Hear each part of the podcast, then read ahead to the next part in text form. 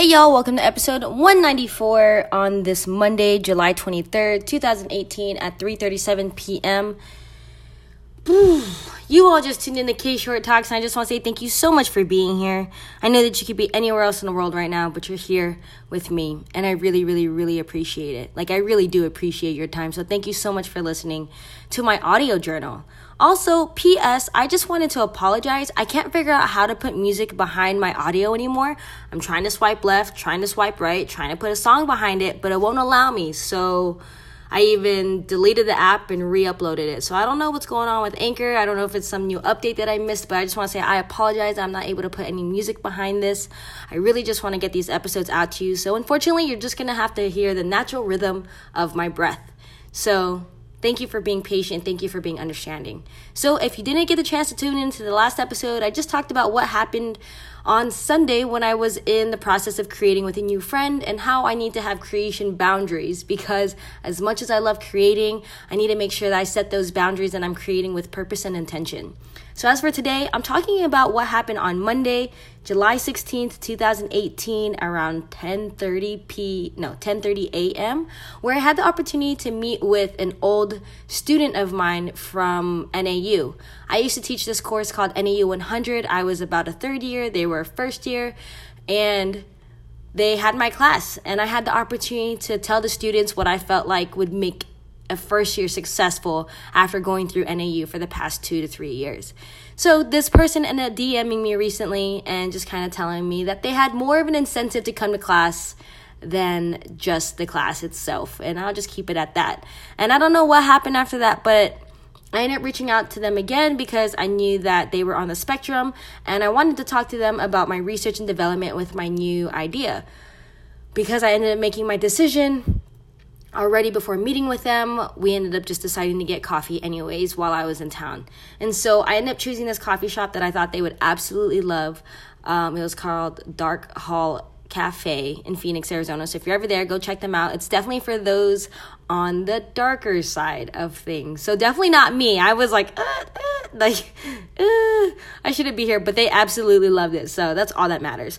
So, anyways, we got to talking, and long story short, they just kind of talked about that they're in a very heterosexual relationship, and like with the most heterosexual man that you can ever think of, like like straight white male in America goes hunting, has a truck type of thing, and MAGA, you know? And I mean, I don't know about that in detail, but I think about my brother when I think about that. My brother from another mother. And so I just thought, man, like that is really big of this person who identifies that way and is perceived this way. And they're dating a very queer, very queer, different, gender bending type of female. Um like that's just a big thing. And i told them i was like or i told this person i was like you're defying stereotypes just by existing you know? And i think that's awesome. And we just kind of got to talking and basically long story short they just talked about like while being in this heterosexual relationship like their queerness is kind of like suppressed, you know, to some extent because if this person that they're dating cannot identify or understand that community, then like there's really no point of like bringing it up or talking about it or like you know, just kind of being your full self. And that's totally okay. That's their relationship. But I kind of just reminded them to be like, hey, like, don't suppress who you are just because this person doesn't relate or is a part of the community, you know? Because, and I say that wholeheartedly, and I'm like, I'm not here to tell anybody how to live their life, but I say that wholeheartedly because someone, for me, as someone who identified as queer at a very young age, um, and kind of was not happy about the queer community just because I felt like, and this is just me, my personal experience in, in Phoenix, Arizona, and like this is just how I, the decisions I made in interaction with the community. But basically for me, I just was like, there's more to me than being queer. So I just never really identified with the community, nor did I spend time with it. Like I did in the beginning, because like, yay, like gay and happy, we're queer and we're here. But like eventually I got to a point where it's like, okay, I am so much more than a rainbow and butterflies. Like, don't get me wrong, like that pretty much sums up my personality, but like I just didn't feel the need to like shove it in people's face. And it's not that queers shove it in people's face, but I guess for me, when I started cutting my hair short, I was just like, yeah, like it's kind of obvious now. I don't need to have this conversation. So, like, I don't need to be a part of this space anymore. And that was just due to my own ignorance. Like, I should have stayed a part of that space and I should have been included and I should have, like, did work in that community, but I didn't. And so now, because I chose to step away from that community and, like, kind of, like, just didn't look for it um, I think there was a lot of growth that I missed in in two ways. I think a lot, I lost a lot of growth within the community, like how many things like monumental things happened for us for the past five to ten years. Uh, for instance, like gay marriage is a huge one. Like our ancestors of queerness have been fighting for that right for so long. And like i wasn't a part of it because i just didn't care. I was just like great i don't have to get married. So i'm just like not for marriage in general so i didn't care. But like for a lot of people that's a big freaking deal. So like i missed that and i missed that monumental moment. And like i just missed all the growth that happened within the queer community because i chose to not be a part of it or look or chose to look for it in general. But not only did i miss the growth within the community i missed the growth in myself. Um even now, you know, where I'm at and how I identify, it's just, it's not that it's not set in stone, but I'm still like up in the air with a lot of things. And I think that's totally okay to be fluid and to be adaptable to certain things, but like to be a part of such a growth in the community and not growing with it has been putting my personal growth on a setback.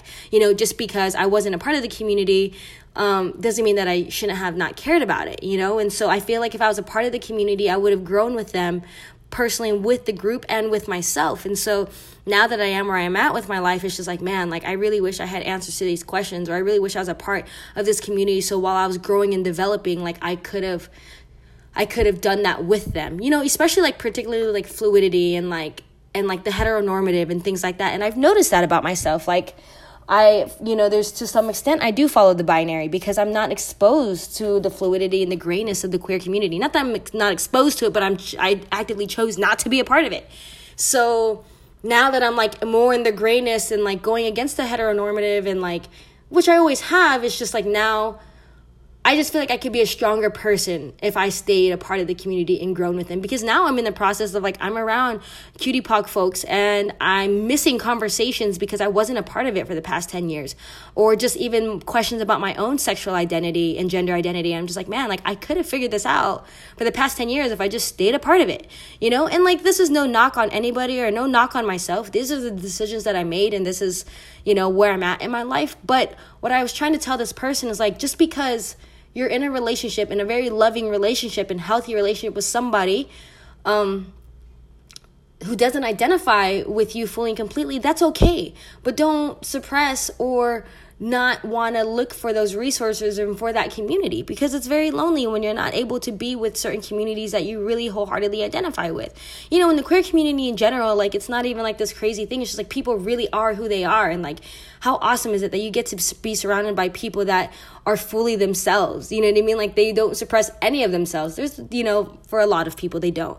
And it's like, it's really liberating to be around people that are fully authentically themselves and are honest about it and um, aren't ashamed and so I was like, man, like I wish I would have done that. And so I guess me being the NAU 100 peer instructor that I am, I'm just telling them as my student, like, hey, like just don't do what I did. Like, you know, we're a little bit older, a little bit wiser, but like, you know, you still have a few years to not a few years, but you know, you're you're still younger than me. And so get into the community, do work in the community, get to know yourself, be a part of the community, do all that good work, um, not only with the community, but with yourself, you know. And just because you're in this relationship doesn't mean that you can't be a part of it and be active in it in general. And that goes the same for any community. I basically am trying to tell this person, like, don't lose yourself to this relationship, you know. If someone is really into the anime community or really into, um, dirt biking community, like don't stop doing it just because you're in a relationship with someone who doesn't do dirt biking and isn't into anime. Like always be a part of your community if those are your people.